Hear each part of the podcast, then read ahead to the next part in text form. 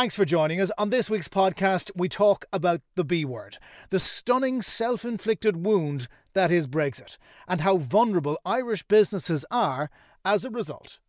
I'm Jonathan Healy, and this is Red Business. The Red Business Podcast with CompUBE, building your business with premium Apple solutions. CompUBE.com. And we're now joined on Red Business by the Minister for Foreign Affairs, Simon Coveney, who of course is a TD for Cork South Central. Minister, you're very welcome to the programme. Thanks very much, Jonathan. I'm delighted to be on. We are here, I suppose, still reeling after Hurricane Ophelia and Storm Brian. You lost your roof. How's your roof?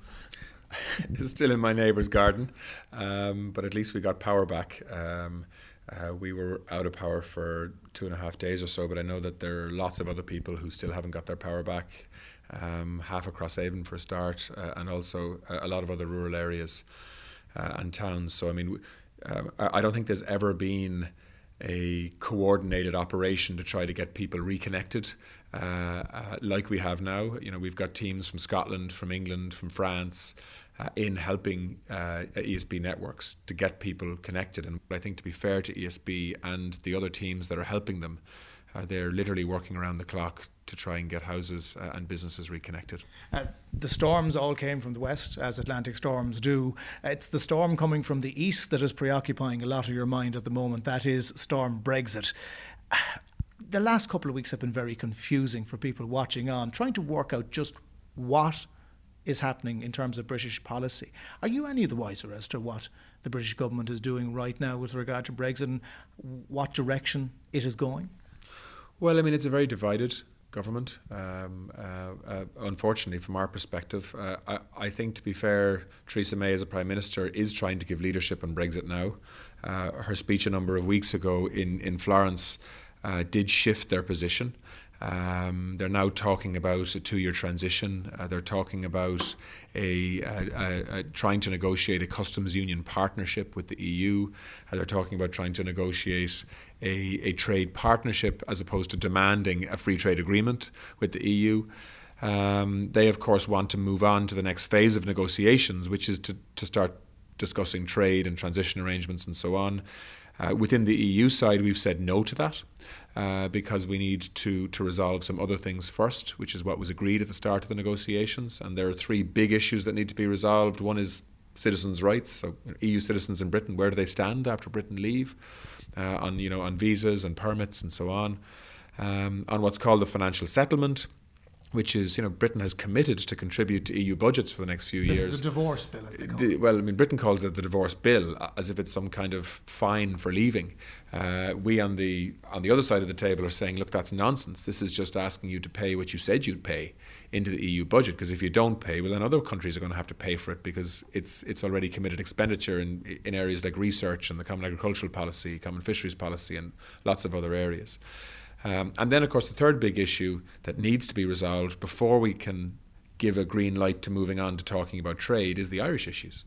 You know, how do we protect the peace process? How do we implement in full the Good Friday Agreement? You know, Britain has itemised 143 different areas of North-South cooperation that we manage as an all-island or with an all-island approach. The problem is that at least half of those areas were designed on the basis of Northern Ireland and the rest of Ireland being part of the same European Union, under the same rule book. So, you know, animal health, food safety, environmental management, all those kind of areas. So that's proving very complicated, but we're working through it. We're also, and I think the first big win of the Brexit negotiations will be on what's called the common travel area. So Ireland and Britain have, since 1923, since independence, Ireland and Britain have essentially recognised each other's citizens and have allowed free movement between the 2 islands, access to healthcare, social welfare. You can carry your pension entitlements, you can vote in each other's countries. And we think we're going to get a deal on that will be protected even post-Brexit, which would be a really good deal for Ireland.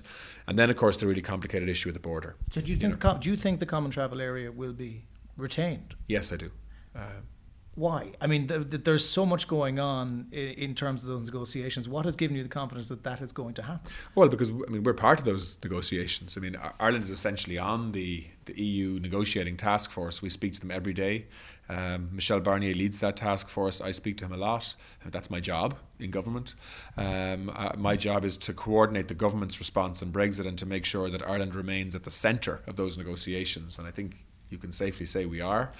And Britain knows now that the Irish issues need to be resolved, or at least we need to make significant progress on them, because without that they can't move on to what they want to talk about, which is trade and transition and the future relationship. Overall, though, Simon, how would you categorise what is happening with Brexit? I mean, to me, it seems like it's a complete shambles on the British side. I mean, you're watching this from the European Union side. How would you categorise? No, but look, you know, I'm not sure... You know, name-calling and slagging each other off solves anything here.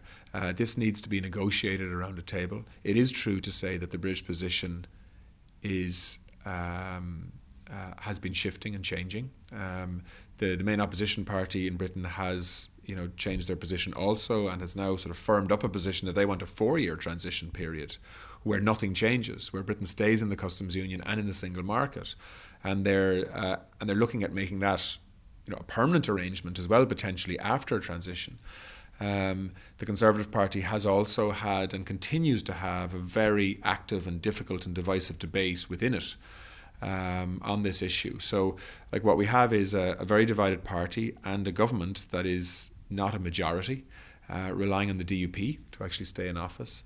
And so, there is a lot of instability there. On the other side, the EU, I think, is pretty much crystal clear in terms of what it wants. You know, the rules are the rules. We need to apply them. And while we want to try to facilitate an orderly Brexit, while we want to have a good trading relationship with Britain in the future, we can't undermine the single market to do that. One of the things that has been mentioned quite a lot is that there's a distinct possibility there'll be no deal. Do you think that we could get there? Yeah, I mean, I think a no-deal situation would be massively damaging for Ireland, and just so people understand how serious this is, I mean, we have a 65 billion euro trade relationship with Britain. Ireland has. That's 1.3 billion every single week. There are 200,000 people in Ireland employed, linked with that trading relationship between Ireland and Britain in the food industry, in technology, in software, in medtech, in retail, and so many other areas, fishing, agriculture. So, you know, a no-deal scenario essentially means that when Britain leaves in 2019, there is no transition to a new reality. WTO rules apply. That's, you know, World Trade Organization rules apply. That effectively means that tariffs apply automatically to products. On beef, for example, a 60% tariff would apply on Irish beef being sold in the UK. On dairy products, you know, in and around a 40% tariff.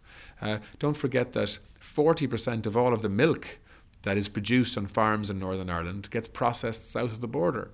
That wouldn't be able to happen anymore. So, you know, you're talking about a hugely damaging impact on the Irish economy, but also on the British economy. I mean, some people have put the cost of Britain leaving without a deal over the next 10 years as in and around 400 billion euros. But the one thing that's become quite clear from Brexit is that when all of this is considered, the British government is somewhat naive, is somewhat ostrich-like, head in the sand, that they may end up with this actual scenario. There are Brexiteers who are now suggesting that, well, this is a real possibility, and how can the British government have found itself in this position? Well, I mean, I think it is very unfortunate that the British government have found themselves in this position. Of course, people need to talk tough. Because that's the nature of political negotiation. So Britain will make the case that, look, if they have to, they'll go it alone, and they can survive in a no-deal scenario, because that helps them to advance their interests in the context of the deal that they want to negotiate. Just like the EU side will say something similar, but nobody wants a no-deal scenario, or at least nobody with a head on their shoulders can defend that position. This would be very damaging to Britain, very, very damaging to Ireland, and also somewhat damaging to the EU as a whole. But make no mistake, it would be far, far more damaging to Britain than it would be for the EU as a whole. The problem for Ireland is, because we are so connected with Britain, and like we have this interwoven relationship from a business environment point of view in particular, but also outside of business in terms of family connections and so on, that a very bad deal for Britain would also be a very bad deal for us. I mean, don't forget, there are as many Irish-born people living in Britain as there are people in Connacht. Yes, but at the same time, Theresa May was making one big pitch this week to all of those people to say, well, we want you to stay post-Brexit. I mean, could we have a scenario whereby Irish people who are living in Britain, Irish citizens, may have to leave? I mean, is that a possibility? No, I don't think that is a possibility, because I think we're going to get a deal on the common travel area, which means that Irish people will be able to continue to do as they do at the moment. The problem for Ireland, though, is that, you know, it's not all Irish people in Ireland, you know. So, like, if you look at a company, any one of the big pharmaceutical or medtech companies, or if you look at a big company like Apple, you know, a lot of these big employers also have a big footprint in the UK, and they have international teams working in Ireland and the UK. So we could have this bizarre scenario where, under a common travel area agreement and an arrangement, Irish people could move back and forth. But if you're Spanish or Dutch or Polish, you couldn't without a permit. So, like, this is why we need common sense in the context of these negotiations, so that we can maintain the kind of relationship, trading relationship with Britain that we have today. There will undoubtedly be some changes. And at the same time recognise that politically they're leaving the European Union. The problem with that, of course, is that there are many who would say, well, look, hang on a second. We can't allow Britain to enjoy the same trading relationship that they have with the EU, because there has to be a consequence to leaving. You can't hold on to all of the benefits of being a member of the club, yet leave the club and try to negotiate these other benefits all over the world with so there is a need for a dose of reality here that I think a lot of British people don't have, because I think the British government has sold something that is simply unachievable in the context of what Britain is looking for from Brexit. They want to leave, but hold on to all the benefits of staying, and then derive new benefits from supposedly being able to negotiate these free trade agreements all over the world, which I don't see materialising anytime soon. So as that reality dawns on Britain, it is causing huge political upheaval, which is what we're currently seeing. And the EU, I think, needs to be steady and firm and consistent, but also respectful of Britain. Because I think slagging off Britain and accusing them of being all over the place and so on will simply make it more difficult for somebody like Theresa May to make the necessary alterations in terms of their approach towards Brexit policy that can get the deal done. You're obviously dealing with this on a very high level, in the centre of these negotiations. Many of the businesses here in Cork, where we are right now, they're Brexit fatigued. They've been thinking about this. You know, many of them will have gone to Enterprise Ireland forums, or maybe they would have taken the steps within their own company to prepare for Brexit. And at this point now, they're going, good God, what are we preparing for? There's a real risk that business really get lethargic about this, because it hasn't happened yet. Well, I mean, let me just be very clear on that. You know, people might get tired of Brexit, politically or from a business point of view, but they'd be very foolish to, because this is an enormous change potentially to how business functions and how the relationship between Ireland and Britain. Like, don't forget, this isn't a political storm that just, you know, we will batten down the hatches, get through, and then everything will be okay on the other side. Like, we're talking about here permanently changing the relationship between Ireland and Britain, and negotiating what that's going to look like. And people who are saying, well, look, it's not going to happen, we don't need to worry about it that much. What do you say to that? Well, I think Brexit is going to happen, but I think the form that it takes is what we're trying to negotiate at the moment, to try to limit the damage where there is damage potentially, and to try to take advantage of some of the opportunities that are undoubtedly there also, because there are opportunities to Brexit. But I think the core thing for me, and particularly having come from an industry like agriculture and food, which has this totally seamless trading relationship with Britain at the moment, you know, I understand just how important it is for companies to get clarity as to what Brexit is going to look like. So we will try to provide that clarity as soon as we can. But at the moment, it's not possible to give clarity, because we don't have an agreed position with the UK. What we have is Britain saying they want to achieve certain things. They want to protect the Good Friday Agreement. They want to agree to maintain the common travel area. They want to have a seamless border. They don't want to have any border infrastructure. But they don't have any credible plan in terms of how they're going to deliver that. And that's what the negotiations over the next 6 or 8 months is going to be about. And obviously my job is to protect Irish interests and to liaise with all of the stakeholders and interested parties, whether they're businesses or political parties, to try to make sure that we protect Ireland in that, you know, really significant negotiation which is going on. When you're back home in Cork, and you're talking to your constituents, you're talking to business people, what did they say is their number one concern about Brexit? And how grounded is it in the reality of what you're dealing with? Yeah, no, I mean, I think people are becoming more realistic now. I mean, at the start of this debate, it was sort of disbelief. You know, like, this just can't happen. It's just too expensive. How could Britain think that this is a good thing? Now I think people realise Brexit is going to happen. But what I believe British people voted for was Britain leaving the political institutions of the European Union. I do not believe that British people voted to cut their trading ties with the single market of the European Union. So were the British people misled in what they were voting on, therefore? Well, no, because I think they knew, well, I mean, I think the referendum in the UK was misleading in many ways, but I actually think it's the aftermath where the current British government has interpreted that vote in a way that I don't believe is accurate. Which is gung-ho with 52% right and 48% wrong. You know, we're leaving. We're leaving the customs union, we're leaving the single market, we're leaving the European Union, we're out. And then we're going to renegotiate a free trade arrangement as if, you know, the EU is like some third country that they'd negotiate a trade arrangement like they would with Canada or Australia or the US. And I think that language essentially allowed many people in Britain to believe that they could hold on to all the benefits of membership from a trade point of view, and yet they could, you know, negotiate all of these supposedly wonderful new trade agreements all over the world. I don't think either of those two things are true. I think negotiating free trade agreements for Britain on its own will be difficult and time-consuming. It's, of course, it's possible, but it's time-consuming. But I also think that negotiating a free trade agreement with the EU in a hostile negotiating environment would be very, very difficult. You know, and the EU holds all the cards, or at least most of them. Let's talk about domestic matters if we can. Your own hometown of Cork. Yeah. Things have improved an awful lot in the last while. We've seen economic growth. We've seen the return of the cranes, a little bit behind Dublin perhaps, but that's understandable. What is the current economic state of Cork? Is it in as good a nick as people have said it is, or are there still potentials for damage and mistakes being made again?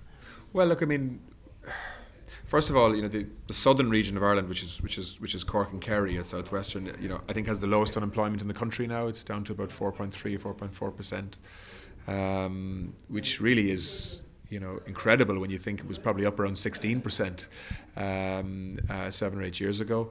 But look, in some ways that disguises some of the challenges that we face. You know, there's lots of young families that still are managing a lot of debt. There's still some that have negative equity in their homes. We have a big housing challenge in Cork. Rents are too high and have been increasing, which is why we introduced essentially rent caps last January. But we need significantly more house building and building of high quality apartment complexes and developments in the city centre if we're going to deliver the kind of growth that Cork has the potential to deliver. The state needs to invest very significantly in infrastructure. So, you know, if you look at the upcoming capital expenditure programme, which will be launched towards the end of November or early December, you know, you're talking about N22, N28, the Dunkettle interchange, the M20 between Cork and Limerick, which will be a motorway that the government's now committed to. There's a need for a Northern Ring Road. You know, we've already put 30 million euros into sporting infrastructure in Porky Cueve, but there's more investment needed in sport and leisure. We need an event centre to get up and running. Which is a long time coming, and people will hear those three words, Cork Event Centre, and wonder where it is. Well, I mean, you know, we now have a far more than realistic prospect of making this happen. It's almost there. We've had many false dawns in the past. They say we were almost there before. No, why are we almost there now? Well, no, Jonathan, that's not. That's actually not the case. We weren't almost there before. We now have a site with full planning permission. We have the largest building firm in the country wanting to build it. And we have the largest event management company in the world, in Live Nation, willing to put 30 million euros of their own money into it.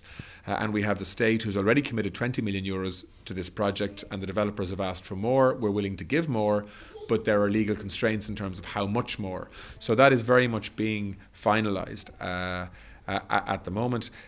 I'm very associated with this project, I know. I've been working on it for 4 years, and I am determined to make it happen. But I have to also make sure that the government spends money within the rules, and that we can stand over that in terms of value for money spent. And you know, 20 or 30 million euros is a lot of money for the state to put into a project. But we want to do that. So give me a date. Simon. Give me a date when we're going to see the first concert in the event centre. Look, I'm not giving you. I've given up on giving dates, right? All I'm saying is that we are, in my view, within weeks of making a final decision to hopefully move ahead with that project. I don't control all the levers there. BAM are very much involved, as are Live Nation, as are the Department of Arts, who are actually the government department that deals with it. So I mean, I'm around the cabinet table dealing with it, but and of course Pascal Donoghue and the Department of Public Expenditure are also involved. But we're determined to make it happen. But that's not the only project in Cork, by the way. And there's been huge private sector investment in terms of new office space in the city, and there's loads of new projects. There'll be at least 2 new hotels, if not 3 new hotels in the city, in my view, in the next few years. And we're going to be launching a national planning framework, which essentially is deciding how the country is going to progress and develop for the next 20 years. And Cork will be the fastest growing place in Ireland for the next 20 years. And that is why the government is talking about spending billions of euros in terms of transport infrastructure, road infrastructure, entertainment and sporting infrastructure. And that's why we want to facilitate. We've already committed tens of millions of euros to making the Docklands ready for a significant level of private residential investment as well as commercial office space, and that's starting. And that's all happening. One other dirty question I have to ask you is about the local authorities, because a lot of people are saying that much of the progress you're talking about is being held back because we're having a spat between how big Cork City is going to be, how small Cork County is going to be. You know, you were in the department when this was being decided. Now it's been moved to Eoghan Murphy. How much of a hindrance is the boundary issue to the progress that you're talking about? Well, the first thing I want to say about local authorities is that I think we've seen an extraordinary response from both Cork City Council and Cork County Council in the last 10 days. When Cork was hit with its first hurricane, let's face it, I think the local authorities have been incredibly proactive in responding to that, preparing for it, liaising with all of the other emergency bodies. So I think people need to maybe stop and think for a second about the value of having good local government. We've seen that in the last 10 days or so when it was badly, badly needed. And people will always want more in terms of road resurfacing and all the rest of it. But I think in a really pressurized situation, they've done brilliantly. That said, right? I have maintained for over 10 years that if Cork is going to be a real alternative to Dublin for growth, for expansion, for job creation, for economic development, well then we need to change our local governance structures. I believe the city is too small. I think its footprint is too small. I think the relationship between the city and county is not a balanced one. You're talking about 120,000, 130,000 people officially in the city, and you're talking about over 400,000 people in the county. That isn't a balanced relationship in terms of rates bases. We could have had this conversation. So we could have had this conversation 5 years ago. We had reports after reports. Let me finish, right? So we have tried to deal with this issue, which is anytime you try to change governance structures and boundaries, it's always very contentious. Alan Kelly tried to do it when he was in my previous job, when he was responsible for local government and housing. He put a team of people in place, led by Alf Smitty, who happens to be a good friend of mine, actually. And we got 2 reports from that process, a majority report and a minority report. And They contradicted each other, and they resulted in a very divisive and difficult debate. I think there was a lot of good things in both of those reports, by the way, in particular in the Smitty report.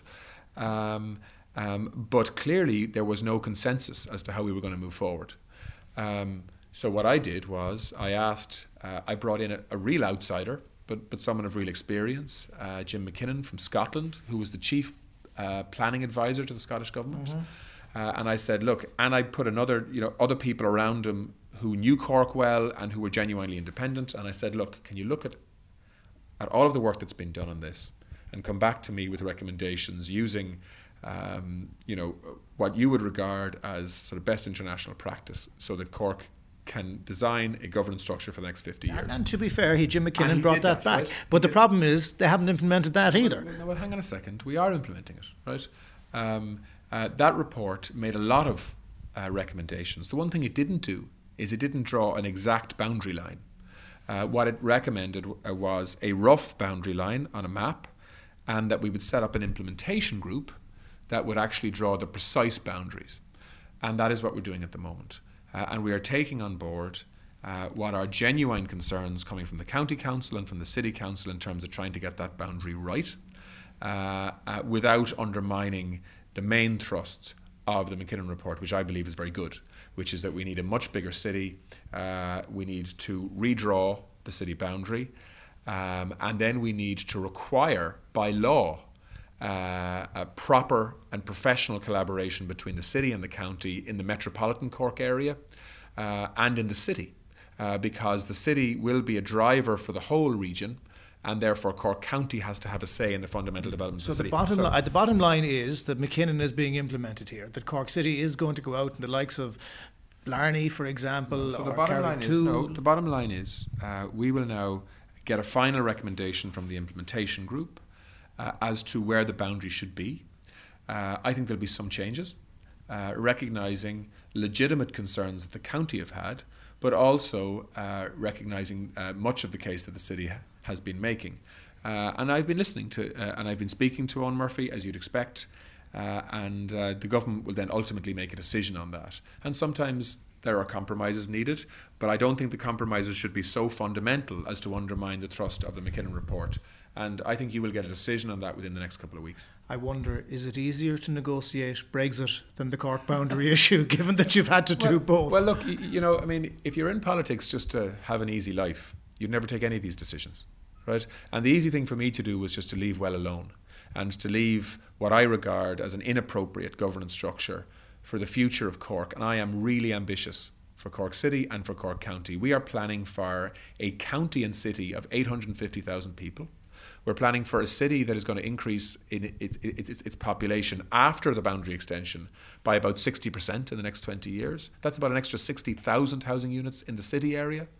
An extra population of about 100,000 people.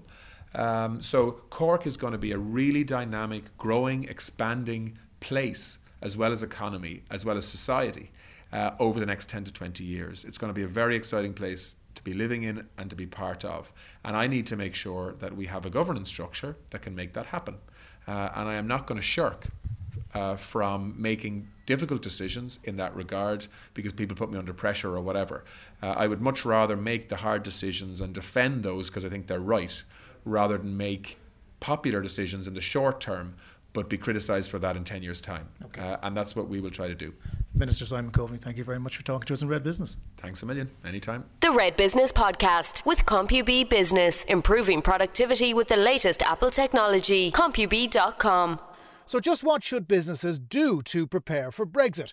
Well, I spoke with Colette Quinn of Real Insights Marketing and started by asking why people were pretty much ignoring what's going on. I think people are probably a bit apprehensive about it. I think they don't know what they should be doing, what they could be doing. I think there's a huge level of uncertainty out there in the marketplace as to what it actually will mean day to day for a business. And we know that businesses aren't prepared. If we look at the InterTrade latest business monitor results, only 3% of exporters actually have a Brexit plan of any shape or form. So 3%? 3%. And that's barely moved since the beginning of the year. So why is that? Why aren't people actually doing something around, well, where could I actually sell my products and services outside of the UK? within mainland Europe?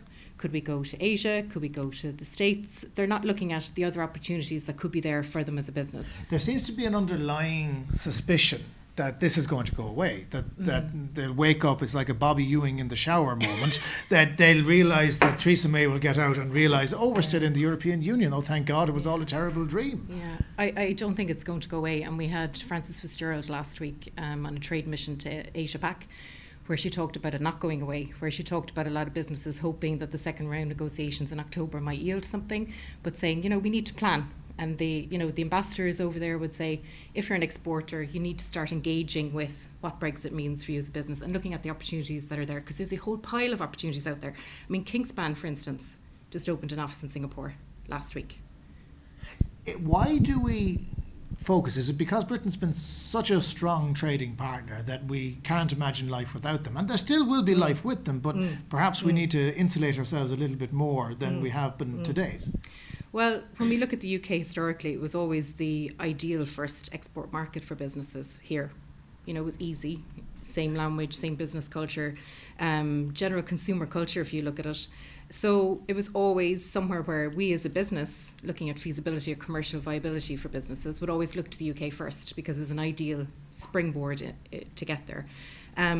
But if we look at it at the moment, like we export 40% of our goods and 20% of our services into the UK currently. And that's twice the EU average. So if we're looking at difficulty with trading with the UK, then we need to look at other markets and diversify, and then look at, okay, what markets can I sell my products and services to now? Which ones are going to be advantageous for me in terms of growth potential, and then mitigate risk. So there might be 20 or 30 different countries that you could potentially export to, but which ones are we going to prioritise as a business moving forward, and why? Outside of that, what do businesses need to do now to start? Okay, so they need to identify alternative markets. They need to lay the groundwork, maybe reduce their reliance on Britain. But how do they start going about doing that? Well, there's a lot of supports out there. Enterprise Ireland, for instance, have launched a new Be Prepared grant, which gives businesses, their existing EI client base, €5,000 to engage with market research experts such as ourselves to look at exploring different markets for them to see where there could be other potential for them. So there's supports out there from government agencies, but I think it goes back to internally within a business where people start looking at how they do business, who they do business with, what type of customers they have.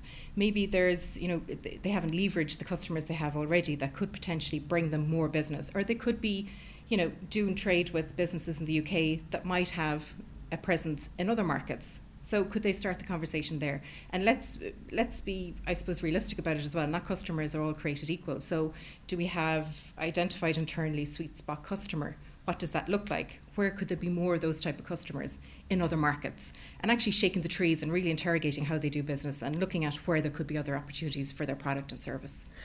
When it comes down to all of this, though, when Brexit happens, there will be companies who will suffer badly. And there's companies who are suffering now because of the exchange rate, which I know has been up and down a little bit, but is still a lot worse off than it would have been, say, 18 months ago.